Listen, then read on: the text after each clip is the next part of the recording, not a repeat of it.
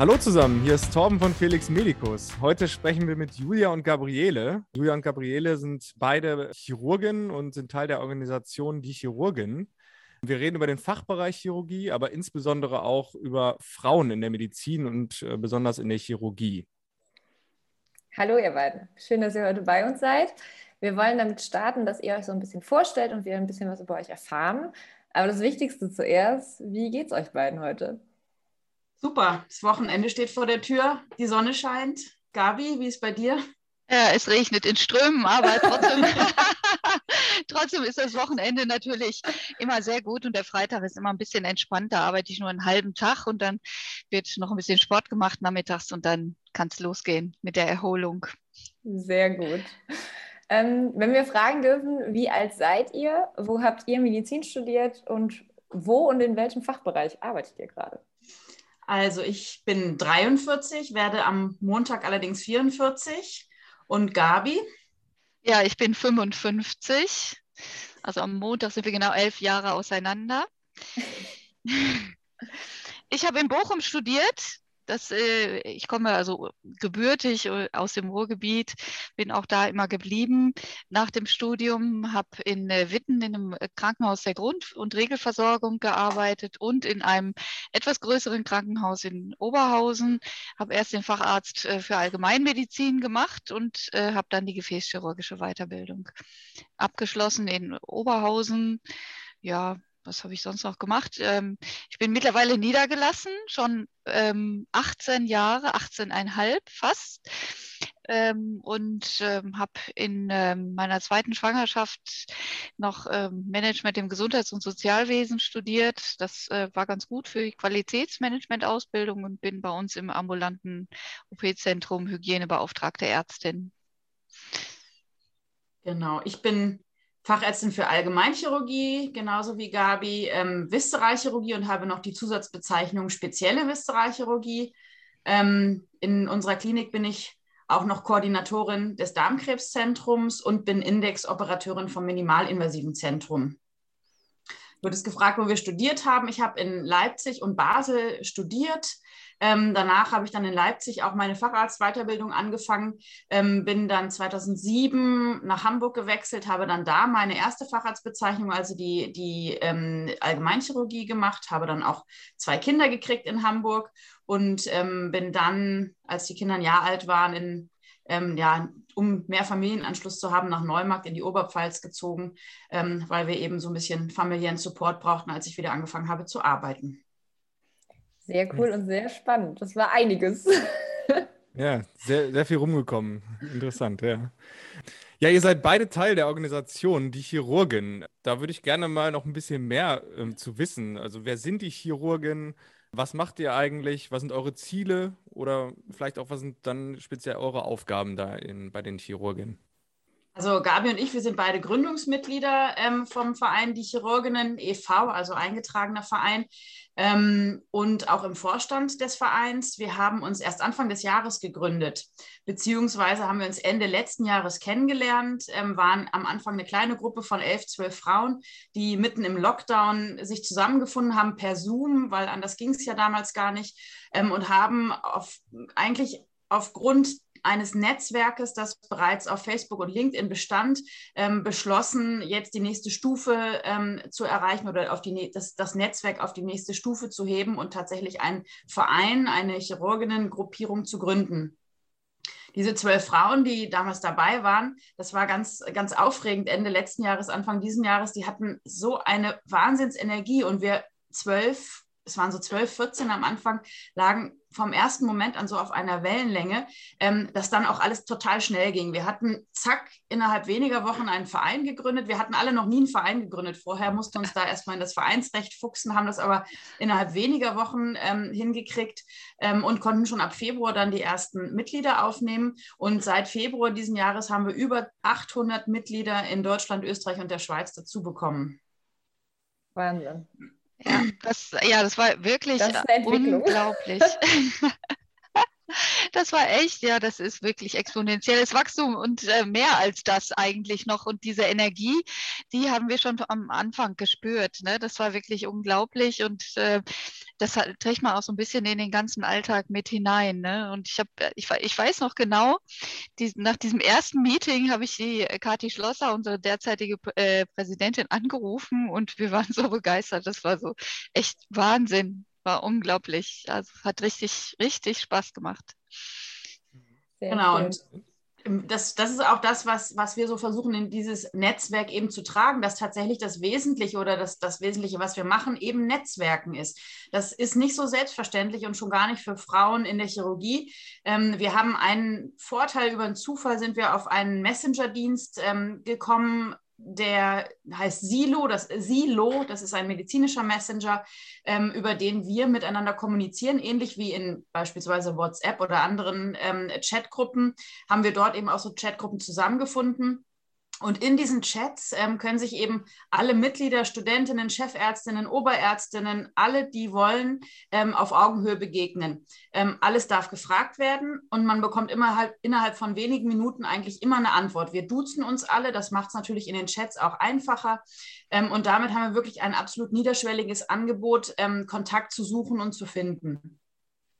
Ähm, darüber hinaus haben wir so ein Mentoring-Programm etabliert, ähm, wo eins zu eins Mentorinnen und Mentees ähm, zusammengefunden haben. Da haben über 100 Frauen sich angemeldet in dem Programm. Ähm, wir haben einmal im Monat eine Online-Akademie. Da ist eben wieder dieser Online-Charakter der, des, der Vereinsgründung mit dabei ähm, und haben ganz viele Arbeitsgruppen, zum Beispiel zu Operieren in der Schwangerschaft. Ähm, eine Gruppe heißt Kids and Surgery oder eben auch für niedergelassene Kolleginnen gegründet. Ja, das ist wirklich ähm, ganz unglaublich, was da äh, passiert. Ne? Also die Kolleginnen sind so motiviert, äh, den anderen da äh, auch weiterzuhelfen, auch ähm, über ja, verschiedene Dinge, über die ich also jahrelang nichts gehört hatte. Also ich weiß jetzt, es gibt Berufsausübungsgemeinschaften. Ich bin in so einer profanen Gemeinschaftspraxis mit äh, einem Kollegen niedergelassen und äh, welche Möglichkeiten es da noch gibt, das ist wirklich so vielfältig geworden. Und äh, da geht keiner, keine, Entschuldigung, keine mehr unvorbereitet in die Niederlassung. das ist wirklich ganz großartig. Also es gibt einfach eine Menge Unterstützung von allen Seiten. Ihr support ja. euch untereinander. Das ist, das ist gut. Ja, und wir merken eben, dass das den Kolleginnen oder vielen Kolleginnen, insbesondere denen, die so wie Gabi und ich schon länger im, im Beruf sind, total gefehlt hat. Wir haben nirgendwo ein Forum gehabt ähm, oder, oder die Möglichkeit gehabt, uns so zu, zu, vernetzen. Und wir merken erst im Nachhinein, dass uns das allen gefehlt hat. Und ähm, das ist auch ein Ziel, ganz klar. Das hat sich aber auch erst rauskristallisiert durch das Netzwerken, durch den Kontakt mit den anderen Frauen, ähm, dass wir einen Fokus auch auf die Sichtbarkeit von Frauen in der Chirurgie legen und legen wollen. Ähm, da hat immer noch kein flächendeckendes Umdenken, flächendeckendes Umdenken stattgefunden. Ähm, Chirurg ist Mann. Das ist in den Köpfen so drin und da machen selbst wir Frauen, können uns da schwer frei davon machen. Ähm, nur sieben Prozent von Führungspositionen und damit sind nicht nur Chefärztinnen, sondern auch leitende Oberärztinnen gemeint, ähm, in den Kliniken in Deutschland sind von Frauen besetzt. Ähm, dabei sind 70 Prozent der Studierenden weiblich. Also wo bleiben die Frauen einfach? Und das zu analysieren und letzten Endes da ähm, möglicherweise auch dagegen zu steuern, das ist sicherlich eins unserer Ziele. Ich meine, Frauen wollen genauso gleichberechtigt diesen Traumjob ausüben wie Männer auch. Und die Vereinbarkeit von Beruf und Familie kann nicht immer das Totschlagargument sein. Ich meine, Männer haben auch Kinder. Warum ist das immer so ein Frauenthema? Und das ist tatsächlich eben auch was, was wir in dem Verein momentan ähm, weiterentwickeln und was ein großes Thema für uns ist. Und dadurch, dass die Mitgliederzahlen so rasant wachsen und wir kriegen täglich neue Mitglieder dazu, sieht man, dass das Thema eben für die Frauen tatsächlich wichtig ist. Bloß, dass wir eben oft alleine in unseren Kliniken so vor uns hingearbeitet haben und dieses Netzwerk hat eben gefehlt. Ja, absolut. Absolut. Ja, also du hast jetzt gerade schon das Thema Gleichberechtigung angesprochen. Ähm, ich meine, das Problem, dass viele Branchen sehr männerdominiert sind, das ist ja bekannt. Die Medizin ist es auch, wie du schon gesagt hast. Ähm, und wie du auch gesagt hast, gehen die meisten Chefpositionen an Männer immer noch. Ähm, und in der Chirurgie ist das einfach nochmal herausstechender als in anderen Fachbereichen. Ähm, glaubt ihr, dass man da was ändern kann? Wie kann man das ändern? Und habt ihr selber auch negative Erfahrungen während eurer Facharztausbildung sammeln müssen? Und vielleicht auch positive, wo, wo ihr gemerkt habt, okay, da ist, es gibt einen Weg, dass sich was ändert, weil eigentlich sind die Stimmen langsam laut und auch ähm, Männer in höheren Positionen sind bereit, was zu ändern? Das ich bin ein bisschen erschrocken gewesen, als ich äh, die ganzen äh, Geschichten von den äh, Kolleginnen gehört habe, dass sich in den letzten 20 Jahren so wenig geändert hat. Und die Chirurgie hat definitiv ein Nachwuchsproblem. Und ich glaube, dass sich das ändern muss, denn sonst wird sich das Nachwuchsproblem nicht ändern. Das wird nicht anders gehen. Ja, es gibt Hochrechnungen, dass 2030 jeder vierte chirurgische Arbeitsplatz nicht mehr besetzt werden wird können in den Kliniken. Ähm, wir können nicht einfach 70 Prozent der Studierenden von vornherein für chirurgische Posten ausklammern, nur weil sie Frauen sind und weil die potenziell vielleicht mal irgendwann schwanger werden könnten und dann vielleicht mal Elternzeit machen. Das geht einfach nicht. Wir haben ein Wahnsinns-Nachwuchsproblem und das geht uns alle was an. Also insofern ähm, kann, können wir was ändern? Anders. Wir müssen was ändern. Ja. Und wir verlieren darüber hinaus die Frauen auf dem Weg nach oben. Das, wir sehen einen, einen Knick im Facharzt- und dann Oberärztinnenbereich. Ähm, vorher fangen noch, fangen noch etwas mehr Frauen als Männer die Facharztweiterbildung an. Aber dann verlieren wir die Frauen. Das ist eben die Zeit, wo Beruf und Familie dann zu vereinbaren, es zu vereinbaren gilt. Ähm, und da haben wir einen Knick. Und wir müssen einfach es schaffen, die Chirurgie dahingehend attraktiv zu machen, dass Menschen, sage ich jetzt bewusst, die Familie haben, eben diese Familie auch mit der Chirurgie vereinbaren können und vor allen Dingen, dass die Chirurgie da auch diesen, diesen negativen Touch verliert, dass das alles nicht geht und, und ähm, dass das nicht vereinbar ist. Wichtig ist ein Umdenken der Chefärztinnen und Chefärzte, aber dafür brauchen wir auch Rollenmodelle. Wir brauchen mehr Chefärztinnen, die eben vorleben, dass man, dass das als Frau auch zu erreichen ist. Ja, und es ist auch eigentlich äh, völlig ineffizient, Frauen in Führungsteams nicht ausreichend zu äh, berücksichtigen, denn gemischte Teams funktionieren überall besser überall in jeder Branche und äh, es kann äh, nicht angehen, dass die Medizin oder die chirurgischen äh, Führungsteams sich anmaßen zu denken, das wäre bei ihnen anders. Das geht nicht, es funktioniert nicht. Und äh, das, da müssen wir hin, absolut. Ja, auf jeden Fall. Was habt ihr persönlich so für Erfahrungen gemacht in, in eurer Ausbildung? Also seid ihr oft mit Vorurteilen konfrontiert worden? Ich, ich fand spannend äh, damals, äh, dass ich das gar nicht so sehr auf, auf chefärztlicher oder oberärztlicher Ebene erlebt habe, sondern mehr auf äh, direkter Kollegenebene. Ne? Also ich bin ähm, tatsächlich während einer Schwangerschaft angefeindet worden von assistenzärztlichen Kollegen, also die mit mir auf einer Stufe der Weiterbildung standen, die ähm, neidisch waren darauf, dass ich keine Dienste machen durfte oder musste oder weiß der Teufel was. Ne? Und äh, von Chef und oberärztlicher Seite habe ich das nie erfahren. Aber ich glaube tatsächlich, diese Kollegen, die das so ähm, ja, äh, mir mitgeteilt haben, das sind leider die Chefs von heute. Bei mir war es so, dass ich insbesondere in den ersten Jahren meiner Weiterbildung schon oft gefragt wurde, traust du dir das zu? Ähm, willst du keine Familie haben? Ähm, es wurde auch gesagt, auch körperlich, dass viele stehen. Ähm, das hat mich immer total geärgert, weil was für ein Quatsch. Das ist doch nicht so, dass Frauen schlechter stehen können als Männer. Also das ist mir sonst in meinem Leben jedenfalls nicht aufgefallen. Und das hat mich dann schon auch verunsichert und auch diese Frage immer wieder der männlichen Kollegen, du willst wohl keine Kinder, als ob man als Mann eben, da, da wurde das völlig auf, ausgeklammert und da wurde das für selbstverständlich erachtet, dass Männer eben auch Kinder wollen, aber bei Frauen schien sich das immer so ein bisschen zu beißen. Und ich habe das nie als Diskriminierung oder sowas empfunden. Ähm, und da muss ich auch sagen, dass ich erst in den letzten Jahren angefangen habe, mehr darüber nachzudenken. Vielleicht war es ein Punkt, dass ich mich auch nicht diskriminiert sehen wollte und das oft nicht so richtig zugelassen habe. Ähm, das geht mir jetzt mittlerweile anders und so einige Aussagen aus den ersten Jahren sehe ich jetzt dann doch in einem anderen Licht. Aber mir haben natürlich auch Rollenmodelle eben gefehlt, von denen ich gerade gesprochen habe. Das ist tatsächlich so, dass, dass wir in den Kliniken nach wie vor dieses Thomas fördert Thomas-Prinzip haben. Der Chef ist Mann und fördert eben auch seine männlichen Kollegen. Und das habe ich oft erlebt, ähm, dass man da eben als Frau die, das fleißige Bienchen auf Station war und die Liebe und Nette. Und es, man wurde auch immer wieder, es wurde einem immer wieder zurückgespiegelt, dass man gute Arbeit macht. Aber im Endeffekt, die, die die großen Sprünge gemacht haben, das waren dann eben doch oft die männlichen Kollegen. Ohne dass ich jetzt konkrete Anfeindungen zu, ähm, zu ertragen hatte.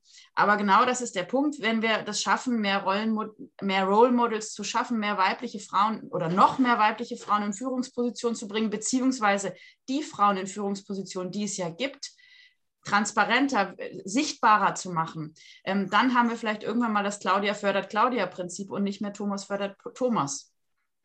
Und dann wird die Chirurgie vielleicht auch für Frauen wieder attraktiver. Wir mhm. hoffen es.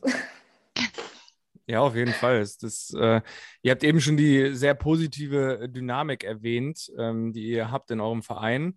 Ähm, habt ihr denn das Gefühl, dass es jetzt schon sehr positive Auswirkungen auf das angesprochene ähm, oder auf die angesprochenen Themen ähm, gibt? Ja, auf jeden Fall. Also die, schon die Mitgliederdynamik, die spricht ja dann für sich. Ne? Und äh, wir haben äh, auch in diesem Jahr äh, große Kongresse besucht und haben da jeweils von unserem Verein Stand aufgemacht. Und das war ja gigantisch. Das musst du mal erzählen, Julia, wie das bei euch war. Ja, wir waren, wir waren auf der, der großen Viszeralmedizin-Tagung. Das ist eine Tagung von Gastroenterologen und Viszeralchirurgen und Chirurginnen ähm, und haben da eigentlich so einen ganz kleinen Stand gehabt. Der war zweimal drei Meter also so ein Mini-Ständchen, ähm, letztlich auch in irgendeiner Ecke. Und es war so toll, weil wir hatten das vorher im Verein beworben und ähm, dann kamen ganz viele Frauen und unheimlich viele, insbesondere jüngere Kolleginnen, kamen dann an den Stand und haben gesagt, ich habe mich noch nie auf einen Kongress getraut, aber weil ich wusste, dass ihr da seid, bin ich jetzt hingefahren. Und das fand ich so toll. Wir konnten so ein bisschen der Anker, das Mutterschiff für die, für die Kolleginnen sein. Und ich finde das so super, dass die sich endlich rausgetraut haben. Die haben so oft oder zumindest Angst davor gehabt, auf so einem Kongress dann alleine in der Ecke zu stehen. Ähm, und verlieren jetzt diese Ängste. Und es ist, die Dynamik im Verein ist wirklich Wahnsinn. Ältere Kolleginnen, also jetzt nicht unbedingt vom Alter, sondern vom Ausbildungsstand her, ähm, unterstützen gerne jüngere Kolleginnen. Und das ist eben das, was ich tatsächlich auch im jetzt so langsam einsetzenden direkten Kontakt, jetzt wo Corona etwas weniger wird, wo wieder mehr möglich ist, wo wir das eben auch erleben. Und das ist ein ganz tolles Gefühl, da mitmachen zu dürfen.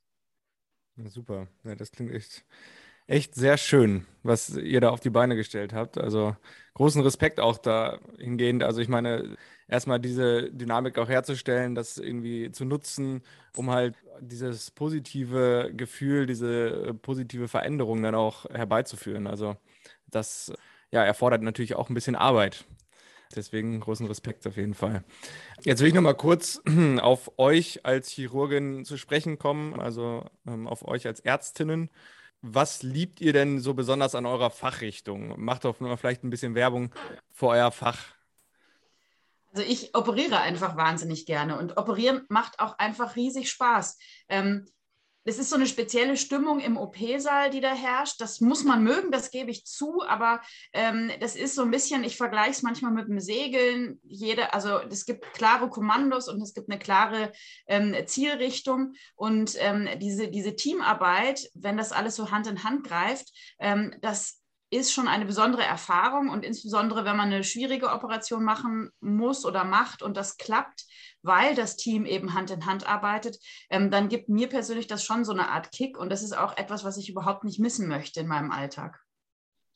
Ja, das ist so ein bisschen dieses äh, alle Rädchen greifen ineinander Gefühl. Ne? Das gefällt mir auch außerordentlich gut. Und das ist auch ein, ein Fach, was unglaublich interdisziplinär ist. Also wir leben eigentlich davon, dass wir mit anderen Fachgebieten sehr gut zusammenarbeiten, mit den Internisten, Endokrinologen, Angiologen, die bringen uns die Patienten und äh, wir müssen mit der Anästhesie zusammenarbeiten. Das ist ein, ein richtig echter Teamsport und äh, das ist eigentlich das Faszinierende daran. Man kann konservativ tätig sein, man kann operativ tätig sein, man hat eigentlich alle Möglichkeiten. Mhm. Wir haben ja auch äh, sehr viele junge MedizinerInnen bei uns auf der Plattform, die sich bei Felix Medicus angemeldet haben. Deswegen vielleicht auch mal die Frage an euch, wann kam denn so dieses Gefühl auf, dass ihr gerne in die Chirurgie gehen wollt? Kam das schon im Studium? Also war das schon vor dem praktischen ja. Jahr oder oder war das erst währenddessen oder später sogar? Das war meine erste. Also Gabi, du zuerst. ist egal. Also äh, bei mir war es die erste Formulatur im, nach dem fünften Semester. Äh, das war sofort die Chirurgie und äh, das war ganz großartig. Ich weiß nicht, was die Kollegen sich gedacht haben. Die haben mich dann an so eine Hüftgelenksoperation gestellt, an die Implantation einer neuen Hüfte. Ich hatte den Muskelkater meines Lebens, aber ich habe mir nichts anmerken lassen. Es war ganz großartig und das ist ja nun wirklich, wenn man das das erste Mal sieht, eine schwere Operation und äh, das bringt den Patienten unglaublich weiter. Der, der konnte hinterher wieder laufen und der war so glücklich und das macht einen schon auch ein bisschen stolz, da mit beigetragen zu haben. Ja, das so cool, dass das du das. Positive daran siehst. Ich weiß, bei uns PJlern, ich bin jetzt frisch aus dem PJ raus. Und das war der Haupt ich war auch in der Unfallchirurgie, mein komplettes Chirurgie-Tertial. Und das war immer, wer macht die Hüft-Hip? Ich nicht. also, das ist total cool, dass du die positive Seite daran siehst. Und das ist so Ich glaube, das sollten viele von den PJlern mal machen. Aber es ist in der, in der Chirurgie so toll, dass man, dass man also das klingt so ein bisschen pathetisch, dass man heilt. Also ähm, ja es gibt, ich habe manchmal das Gefühl, wir kommen dann, wenn die anderen ähm, manchmal ja die Diagnose gestellt haben und wir sind dann, die es retten oder die es, die es behandeln. Ja. Und das, das merken die Patienten auch und das ist im Umgang mit den Patienten auch was ganz Besonderes, dass, dass die einen schon auch so wahrnehmen. Und das ist schon auch wichtig und das ist schon auch ein tolles Gefühl, wenn ein Patient mit einem Kolonkarzinom diagnostiziert ist, dann denke ich mir jedes Mal, Gott wäre ich jetzt traurig als Gastroenterologe, wenn ich den Patienten oder die Patientin jetzt der Chirurgin geben muss, die dann operiert und die dann die Lorbeeren einfährt sozusagen. Also das ist, das ist schon auch ähm, ein sehr befriedigender Beruf dadurch. Und man hat es natürlich so wie im Handwerk letzten Endes ganz unmittelbar. Und ich habe aber die Chirurgie für mich als, als Studentin komplett ausgeschlossen, weil ich dachte als Frau, und ich bin nur etwas über 1,60 Meter groß, also eher klein und naja, zierlich war ich damals noch eher als heute. Und deswegen habe ich die Chirurgie überhaupt nicht in Erwägung gezogen. Das war von mir, für mich von vornherein klar, dass, ähm, dass ich Internistin werden will. Und dann habe ich eben das Pflichttertial im PJ gemacht. Das war auch mein letztes Tertial, weil ich ja gar nicht Chirurgin werden wollte. Und ähm, dann bin ich ziemlich in der ersten Woche, ähm, hat mich ein Oberarzt gefragt, ja, es wäre noch eine Niere zu transplantieren, ob ich nicht assistieren wollen würde. Und ähm, im Nachhinein weiß ich jetzt auch, der wollte, der wollte nur einen Assistenten haben, einen vierten. Und, und hat, das war jetzt nicht so, dass er mich für die Chirurgie begeistern wollte. Aber ähm, ich habe mir gedacht, das klingt interessant, das mache ich mal mit. Und das hat dann natürlich erst abends spät angefangen, wie das bei so Transplantationen oft ist. Und dann habe ich da eben ähnlich wie Gabi auch ausgeharrt und fand das einfach wahnsinnig interessant, wie die dieses Organ präpariert haben und dann ähm, angeschlossen haben. Und ich habe natürlich dann auch so einen Moment gehabt, bevor der, der damalige Oberarzt oder mein damaliger Oberarzt die, die Klemme von der Arterie der Niere geöffnet hat, hat er meine Hand genommen und hat die Niere in meine Hand gelegt und hat gesagt, fühl mal. Und dann hat er die Arterienklemme eröffnet und dann sah ich, wie das Blut in diese Niere strömte und habe den Parenchympuls von dieser Niere gespürt. Und plötzlich war Leben da. Und dieser Mensch, der zehn Jahre oder zwölf Jahre dialysepflichtig war, hatte plötzlich eine durchblutete, funktionierende Niere. Und das hat mich in dem Moment so, also wirklich geflasht, dass ich sofort wusste, das will ich und das will ich für immer. Und das ist bis heute so geblieben. Dieses Gefühl, eine Operation erfolgreich durchzuführen, ähm, das hat man in nicht vielen Fächern. Also das ist schon, ich will jetzt nicht sagen eine Art Sucht, weil das so negativ konnotiert ist, aber es macht schon was mit einem.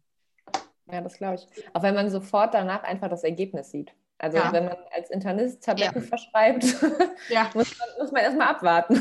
Und, ja, und wenn der Patient die nicht nimmt, dann ist auch blöd. Und das ist, ähm, also das ist tatsächlich genau. für mich das zähere ähm, Dasein als Internistin.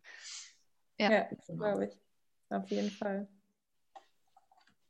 Habt ihr denn das Gefühl, dass das Problem nur in der Chirurgie ist oder dass es auch so kleinere Fächer betrifft? Also ähm, auch in, in der HNO und in der Augenheilkunde, in der Urologie oder Gynäkologie wird ja auch viel operiert. Es geht ja nicht nur um, um den stationären Bereich oder um den ambulanten, sondern es wird ja auch wirklich viel Zeit um EP-Saal verbracht. Haben die das gleiche Problem oder ist das wirklich eins, was fokussiert auf die chirurgischen, hauptchirurgischen Fächer ist?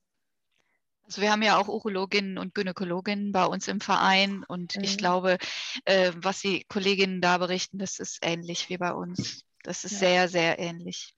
Auch die, der Nachwuchsmangel trifft ähm, die Fächer in gleichem Maße und die, wie Gabi schon sagt, die Kolleginnen berichten auch ähnliche ähm, Karrierebarrieren im, im Verlauf ihrer, ihrer, ähm, ihrer Arbeitstätigkeit.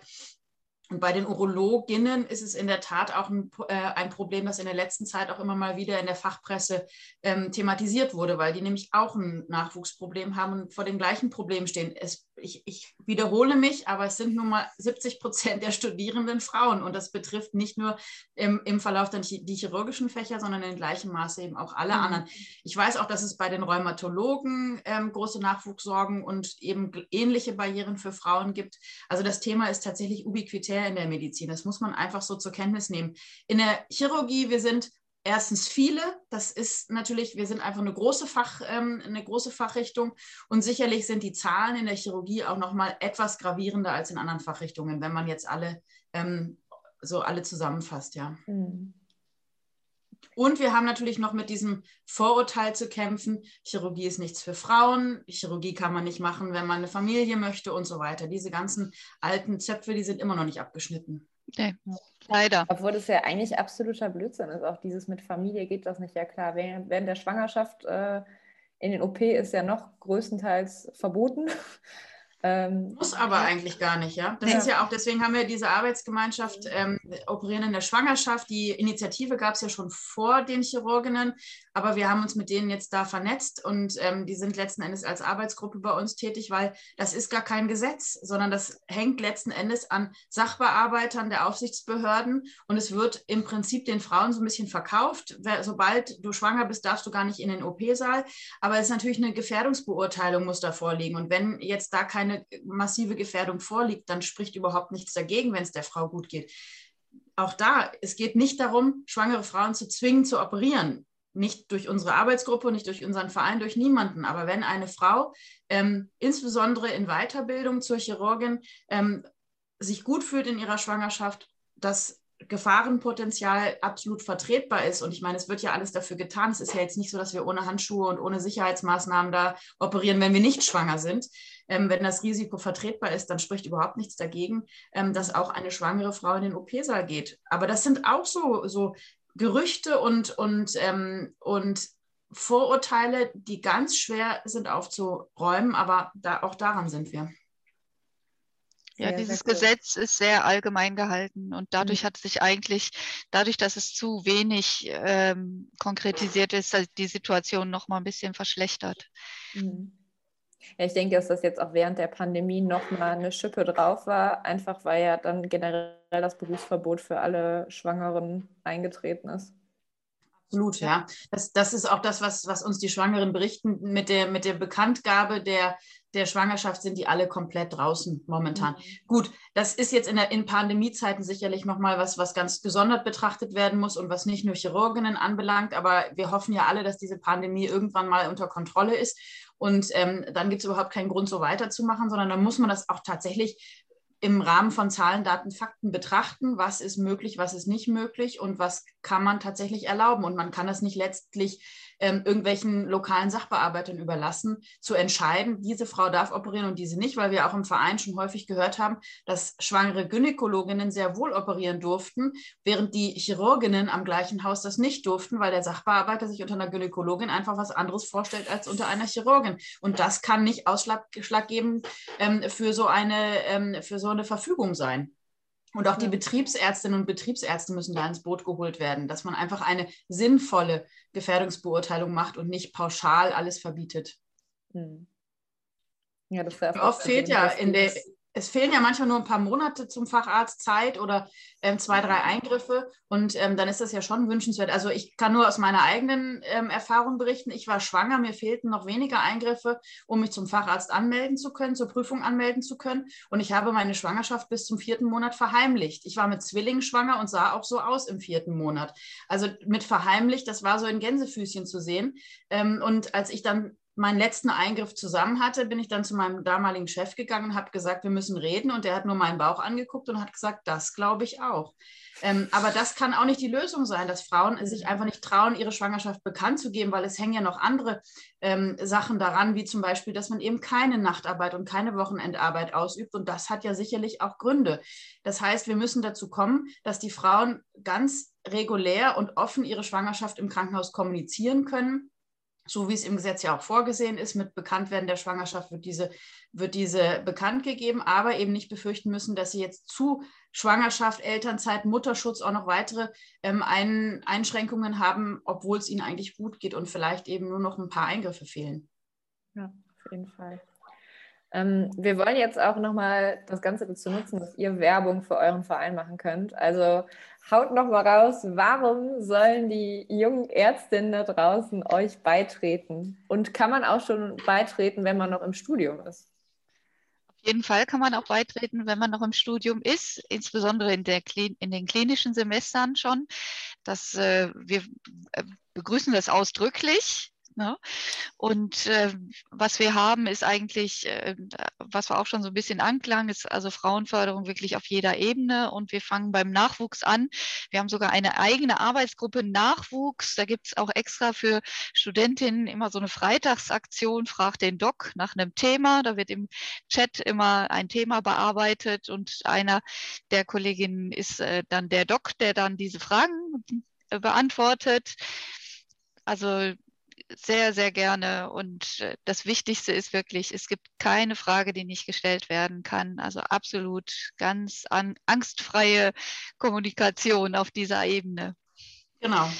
Wir bieten halt eben ein, ein wertschätzendes, niederschwelliges Angebot zur Vernetzung für Studentinnen genauso wie für ähm, junge Ärztinnen oder eben auch gestandene Ärztinnen, ähm, egal ob es um Fragen zur Fach- und also zur Aus- und Weiterbildung geht, ob es zu fachlichen Themen geht, ähm, zu organisatorischen Fragen. Ähm, es ist eben einfach eine Art von Schwarmintelligenz. Über unseren ähm, Messenger-Silo kann man alle Fragen stellen, kriegt sofort eine Antwort, egal ob das die, die Rentenbeiträge sind oder ein, der komplizierte Fall, den man gerne besprechen möchte. Und ich kann nur dazu aufrufen, in dem Netzwerk mitzumachen, bei den Chirurginnen mitzumachen weil die jüngeren Kolleginnen insbesondere, ihr habt innerhalb von wenigen Wochen einen Wissensvorsprung, ähm, den ihr euch nicht hättet träumen lassen, weil wirklich so viel auch auf fachlicher Ebene ganz unbürokratisch, niederschwellig diskutiert wird. Ähm, selbst ich lerne jeden Tag auch medizinisch wieder was Neues dazu. Ähm, und das ist wirklich etwas, was man ähm, als Studentin ähm, sich nicht entgehen lassen sollte und auch als junge Weiterbildungsassistentin nicht. Und es ist natürlich die, die Möglichkeit, schon früh in der Karriere ähm, Kontakte zu knüpfen, andere Frauen kennenzulernen, zu hören, was sind meine Möglichkeiten, was sind auch meine beruflichen Möglichkeiten. Ist vielleicht statt der Viszeralchirurgie doch die Thoraxchirurgie eher meins oder gehe ich in die Kinderchirurgie und wie kann ich das anfangen? Wir haben Stellenangebotsplattformen, das heißt, man kann sich da auch umhören und sagen, Mensch, ähm, ich würde gerne in die Kinderchirurgie wechseln, wer ist da gut, wo sollte ich mich hinwenden? Und die Frauen, wir wissen alles, wir sind über 800. Sie kriegen, die, die Kolleginnen kriegen sofort eine Antwort. 24 Stunden am Tag. Wir haben sogar eine Nachtdienstgruppe. Das ist ja. unglaublich. das, ist, das ist aber wirklich, das ist auch was Tolles. Da ist es wirklich insbesondere, richtet sich insbesondere an die Kolleginnen, die jetzt in den ersten Berufsjahren sind. Da hat man ja nachts immer so ein bisschen das Gefühl, jetzt völlig alleingelassen zu sein. Man hat zwar einen ähm, Oberärztin, Oberarzt im Hintergrund, aber die Frage ist ja oft, die erste Frage ist ja schon oft, darf ich die jetzt anrufen oder nicht? Und dafür ist diese Nachtdienst-Chatgruppe da unter dem Motto, einer ist immer wach, kann man da seine Frage reinschreiben und kriegt wirklich innerhalb von Minuten eine Antwort, weil eine ist immer wach. Cool. Sehr cool. Ja, spannend. Also erstmal herzlichen Dank an euch beiden für eure Offenheit und auch für die Informationen, die wir bekommen haben. Also super spannend und auch definitiv ein Thema, wo man sich natürlich auch in anderen Bereichen mit auseinandersetzen kann. Also wie ihr das jetzt für die Chirurgie macht, ist es natürlich sicherlich auch interessant, das für andere Fachbereiche zu machen. Also es ist definitiv auch eine Inspiration. Deswegen freuen wir uns, ja, euch dabei gehabt zu haben und äh, hoffen auch, dass, dass ihr weiterhin ähm, engagierte Frauen für den Fachbereich findet und auch aktivieren könnt für die Chirurgin. Gibt es vielleicht von eurer Seite noch An alle Interessierten, Chirurginnen oder potenziellen Chirurgen in Deutschland, ja. Österreich und der Schweiz. Wir sind ähm, im deutschsprachigen Raum aktiv ähm, schaut doch auf unsere Webseite www.chirurginnen.com ähm, oder schaut bei Facebook, Insta oder LinkedIn oder auch bei Twitter vorbei. Da sind wir auch vertreten in den sozialen Medien. Guckt, ob das was für euch ist und dann ähm, gibt es überall ganz einfach die Möglichkeit, Mitglied zu werden. Für Studentinnen ähm, kostenfrei. Ja, genau. Wir freuen uns über jeden neuen. Jede neue, seht ihr? An der Sprache muss auch noch viel gearbeitet werden. Da haben wir das echt zu kämpfen alle. Ja, ja, ja. Das stimmt. Ja, da versuchen wir auch drauf zu achten, weil das ja schon ja. auch äh, ah. schon auch ein wichtiges Thema ist. Ja, perfekt. Also dann nochmal, Gabriele, Julia, vielen, vielen Dank. Auch alles Gute für eure Zukunft und für die Zukunft der Chirurgin des Vereins. von uns aus an alle Zuhörerinnen und Zuhörer. Bis zum nächsten Mal, wenn es wieder heißt, gemeinsam abgehen bis zum Traumjob.